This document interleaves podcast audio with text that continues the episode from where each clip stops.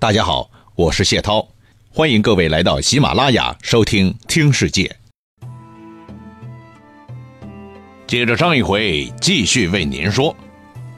话说诸葛亮去世了，领导病逝了，善后问题当然重要了。领导在世的时候，处事公平，赏罚分明，谁都镇得住，没人敢争的。现在领导走了，他老人家留下的蛋糕。就需要有一个重新分配的过程，怎么分好这块蛋糕是个技术活儿，闹不好会影响安定团结的。这其中最大的问题就是来自于魏延。不过，对于魏延，诸葛亮生前是专门关照、特别交代的。他在病重期间，曾经给长史，也就是丞相的秘书长杨仪。还有司马费祎等人商量过自己去世以后的退军方案，那就是杨仪等人带队先行，魏延、姜维断后，其中姜维走在最后。在这里，诸葛亮特别交代了：如果魏延不听招呼，那么大军依然按计划撤回。在整支北伐大军当中，魏延是个相当特殊的人物。他目前的职务是前军事征西大将军，在武将的序列当中，魏延资格老，功劳大，官位高，本来是应该是委以重任的人，但是这个人呢，与领导政见不合，这就是关键问题了。那除开之前所谓的子午谷奇谋之外，每一次北伐出征，他都向诸葛亮讨要一万人。单独出师，然后与诸葛亮大军在潼关会合。不过每一次诸葛亮都不批，所以魏延难免抱怨自己怀才不遇，日子过得是相当郁闷的。但是尽管政见不合，郁闷归郁闷，诸葛亮的话魏延始终还是听的。毕竟在诸葛亮光环的照耀下，没有人敢抬头仰视的嘛。但是除了他，其他人就别和我魏延瞎扯喽啊！尤其是那个什么杨仪，更是死对头。诸葛亮大营当中，平时负责一般性的事务，比如粮草啊、部队调动啊，都是通过秘书长杨仪来传达的。要说杨仪这个人呢，能力是很强的，处理问题从来不拖泥带水，所以。诸葛亮是非常信任他的，但这种人呢，在魏延嘴里那就是个小人。他觉得杨仪这个人是典型的没度量的人。再说了，我魏延在军中资格老，脾气也大，大家伙都让我三分的，啊，偏偏就是你这个杨仪，酸不拉几的，仗着有诸葛丞相给你撑腰，常常不买老子的账。那啥，我这个征西大将军你都不放在眼里啊？有没有搞错？信不信我一刀？嗯，现在还杀不了你，丞相还在。等以后丞相不在了，你给我等着瞧。魏延毕竟是个军人，军旅生活待惯了，有时候就不懂得掩饰了，所以这种恼火的情绪常常被他表露在脸上。这样一来，你就别怪别人暗地里算计你喽。这个别人指的是谁呢？诸葛亮一死，蜀国前线没了总指挥了，当然就不敢继续闹北伐了。于是诸葛亮的长史杨仪就暂时接过了权力大棒。诸葛亮在去世前，把他的继任者都安排得很到位，选的人才也很好，只是在安排撤退总指挥的时候找错人了，他就不应该让杨仪担任这个角色，因为。在这个生死存亡的关键时刻，就必须上下团结一心，否则很难渡过难关的。所以，这个撤军的总指挥就必须要有团结他人的度量，必须是一个构建和谐社会的人才。杨仪组织能力非常出色，做事也相当果断，这是毫无疑问的。但他在品质上却不是一个大气的人，他的心胸容不得他人。官本位相当严重，而且当时资格他又不是最老的，比他资格老的还有啊，比他会打仗的也有啊。当然，这说的就是魏延了。要知道，他可是连刘备都看好的人才啊。这一点，杨仪不可能不知道。可偏偏杨仪却在这关键时刻不理他了。诸葛亮去世以后，杨仪决定先密不发丧，这当然是正确的。然后决定整军退回，当然这也没啥问题。连诸葛亮活着的时候都拿司马懿没办法，现在就更不能和别人玩了。但问题是，杨仪没把这些事情拿去和魏延商量，也不去听听别人的意见。哎，魏延我们也说了，直脾气。如果魏延是没意见的话，他还能叫魏延吗？幸好啊，杨仪身边还有人帮他，这个人就是姜维了。姜维能力如何，地球人都知道吗？好了，蜀军内部的事儿先放一放不提，先看看司马懿那边的反应。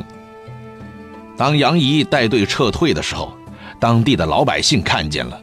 于是很多人都屁颠屁颠的跑过去向司马懿报告，说：“哎呀，诸葛已经死了，现在杨仪正带着蜀国的侵略军狼狈不堪的退走呢。”司马懿一听，哇塞，天下还有这等的好事啊！老子的预言果然不差嘛。虽然这个时候一切都只是传闻。司马懿本人是没有明确得到诸葛亮与世长辞的正式消息的，但司马这个老狐狸绝对相信这个小道消息，路边社的报道百分之一百是没水分的。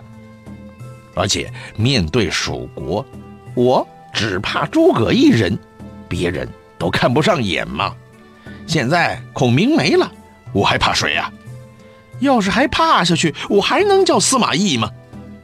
我熬了这么久，忍了这么些天，哦，不就是为了憋死诸葛亮吗？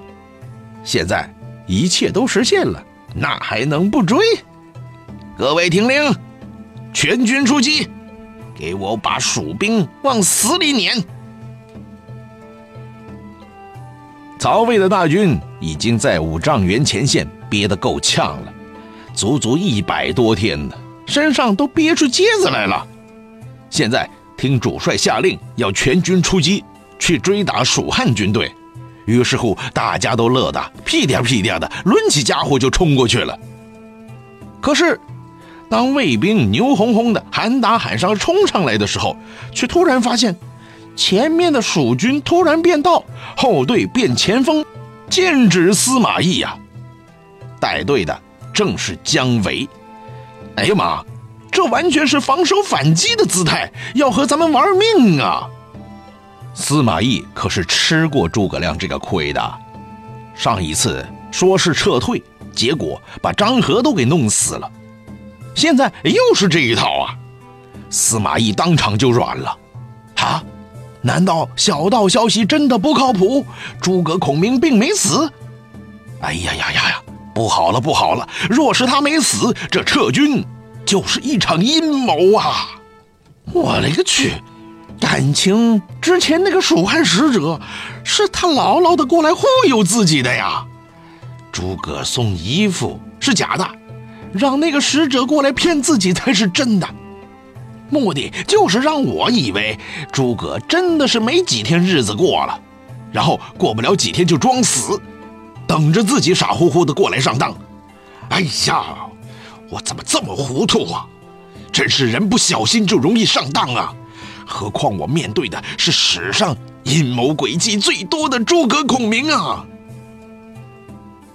司马懿这么一想，当场就给吓尿了，也没仔细的说考证一下，直接就紧急下令收兵回营，全军撤回，不能再上诸葛的当了。其实啊，这一次他不是上了诸葛的当。而是上了姜维的当啊！你还别说，当司马的大军匆匆忙忙的往回撤的时候，蜀军倒是挺友好的，也没说把曹魏的军队往死里逼，而是步步为营，一直把司马懿吓得缩回大本营，然后才从从容容地退回斜谷，进入安全地带。这时候才正式为诸葛亮发丧，他们充满悲痛地向全世界宣布：蜀国伟大的革命家、政治家、军事家、谋略家、国家和军队的卓越领导人诸葛亮同志，因病医治无效，于前日。在五丈原，不幸去世。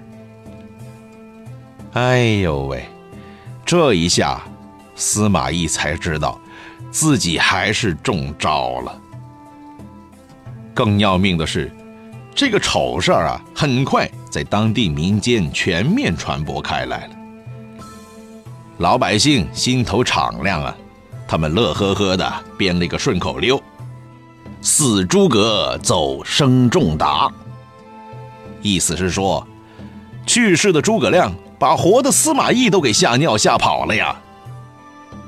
流传到后世，这个顺口溜就变成了成语，意思是说，人虽死了，余威犹在。这个顺口溜很快就传到司马懿那儿了。这么扎耳朵的话，司马懿听了，居然没有暴跳如雷。反而呵呵一笑，自我解嘲：“吾能料生，不能料死故也。”意思是说，我能料到他活着的事情，但是不能预料他死后的事情啊。好吧，酸归酸，但毕竟诸葛亮是真的死了，那原则上我们这边还是要追一追的嘛。不然还是太亏了。于是司马懿赶紧第二次整顿队伍追击敌人，一直追到赤岸，这个地方在今天的陕西留坝县。不过时机已经丢了，估计再追也没啥希望了，只好灰溜溜的折返而回。不过在看到诸葛亮驻军的营垒的时候，司马懿还是刻意细心看了一下。看完孔明的布置以后，长叹一声：“此人真天下奇才也。”司马懿说这话不是酸话，绝对是内心话。从他的评价当中，我们就可以知道，诸葛亮确确实实是个人才。毕竟这是来自于对手的肺腑之言呢。只可惜呀，诸葛亮所处的集团里，不但没有人才，而且实力也太薄了，只掌握了蜀国那么巴掌大的地方，人口数量也少得可怜。不管是死守还是进攻，最后总是避免不了失败的下场。对于这个判断，诸葛亮也是有的，显然他是做过功课的，这一点。在他的后出师表里已经讲得很清楚了，他若不主动进攻，最后蜀国还是会完蛋的。如果采取进攻的策略，即便搞不定魏国，还可以掌握主动权，让蜀汉有机会多享受几天好日子。当然了，天天打仗，老百姓绝对是没好日子过的，但既得利益者会过得很舒服的。那么，到底是在政治集团还是老百姓当中做选择呢？诸葛亮没办法，他也很无奈，只能选择所谓的穷兵黩武了。偏偏在他穷兵黩武的时候，又碰上了司马懿这样的高手，所以到了最后，孔明的结局也只能无奈的出师未捷身先死了。诸葛亮去世以后，蜀国。更加不能平静了。外面的威胁虽然暂时解除了，但内部的矛盾却丝毫不会消停的，因为有另外一个牛人开始发飙了。按照原计划，蜀军应该全军撤回的，可是魏延不干了。在张飞啊、关羽啊这一波人纷纷离开这个世界以后，魏延在现在。已经无可争辩地成为蜀国军事能力最强的人了。魏延本人是这么认为的，诸葛亮也是这么认为的。但不知道诸葛亮到底出于什么原因，就是没重用。如果从第一次北伐开始算，当时诸葛亮如果不是硬用马谡，而是让魏延首发街亭，那么局面将会是如何呢？大家都知道，张合是魏国第一高手，除了当年在八蒙山被张飞痛打一顿之外，好像是很少有失败记录的。但即便是这么强的对手，好像他也没有打败魏延的记录。后来他最后一战，被司马懿强迫着去追击诸葛亮的时候，蜀军断后设伏的战地指挥官正是魏延。魏延的能力是明摆着的，完全可以独当一面。可孔明就是不让他独自开花的。魏延多次要求诸葛亮让自己独自带领一支部队过去，从小路进攻，以骑兵制胜。每次诸葛亮都否决了，这显然是很郁闷人的一件事儿。但是也没办法呀，人家是领导，你是下级嘛。领导的话永远是话，你的话永远是建议嘛。所以估摸着魏延当时心里就想了：行啊，就等你死了我再来呗。从这个角度来看。这魏延倒很有司马懿的那种精神，很想向司马懿学熬的功夫。现在好了，孔明去世了，魏延开始闹腾了。嗯，丞相虽是不在，但我魏延还在呀。况且我魏延是什么人呢？怎么能给那个叫杨仪的人当后卫呢？啊，要回去啊！你们先扶丞相的灵柩先回去。嗯，我留下来继续北伐。魏延的原话是：“吾当自率诸军击贼。”哼，你们可得把薪水放轻了啊！丞相死后，我魏延就是老大，你杨仪算啥呀？哼，给我提鞋你都不配呀！当然，魏延想单干，肯定是不可能的。这事儿啊，早已经在蜀汉内部安排好了。接下来的事情会怎么发展呢？下一次接着为您说。